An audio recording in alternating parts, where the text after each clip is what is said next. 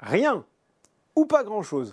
C'est par cette formule un peu brutale, mais juste qu'on pourrait résumer la séance du jour. Pas d'indicateur économique majeur, pas beaucoup d'actualités société, cela nous donne un CAC 40 qui ne sait toujours pas vraiment sur quel pied danser et qui finit la séance à moins 0,09% dans les 7203 points et 2,6 milliards d'euros échangés.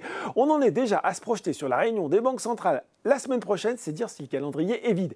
Et vous savez quoi, c'est pas bien différent. Aux États-Unis, le Dow Jones a choisi de rester pas très loin de son seuil d'équilibre, avec les 33 594 points, et le Nasdaq est à moins 0,3%. Alors on va quand même regarder les quelques valeurs en hausse à Paris. C'est une euh, deuxième séance de rebond pour Casino qui domine le SBF 120.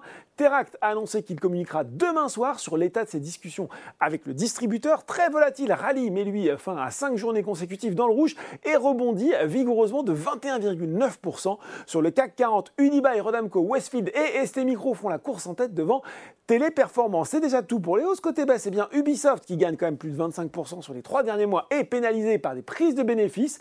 La biotech Valneva met fin, elle, à une série de 4 hausses consécutives, tout comme Renault sur le CAC 40, sur l'indice phare de la Bourse de Paris, Thales, Danone et Sanofi reculent également. Et puis à noter aussi le repli de 4,57% d'Atos. Le groupe organisait aujourd'hui une présentation aux analystes financiers. Il a pourtant notamment relevé ses ambitions à moyen terme pour sa branche Tech Foundations, une division qui regroupe les activités historiques de services d'infogérance. Elle devrait publier un chiffre d'affaires qui renoue avec la croissance en 2026, avec une marge opérationnelle comprise entre 6 et 8 10%, ben oui, c'est déjà, déjà tout pour ce soir. En attendant, quand même, n'oubliez pas tout le reste de l'actu éco et finance est sur Boursorama.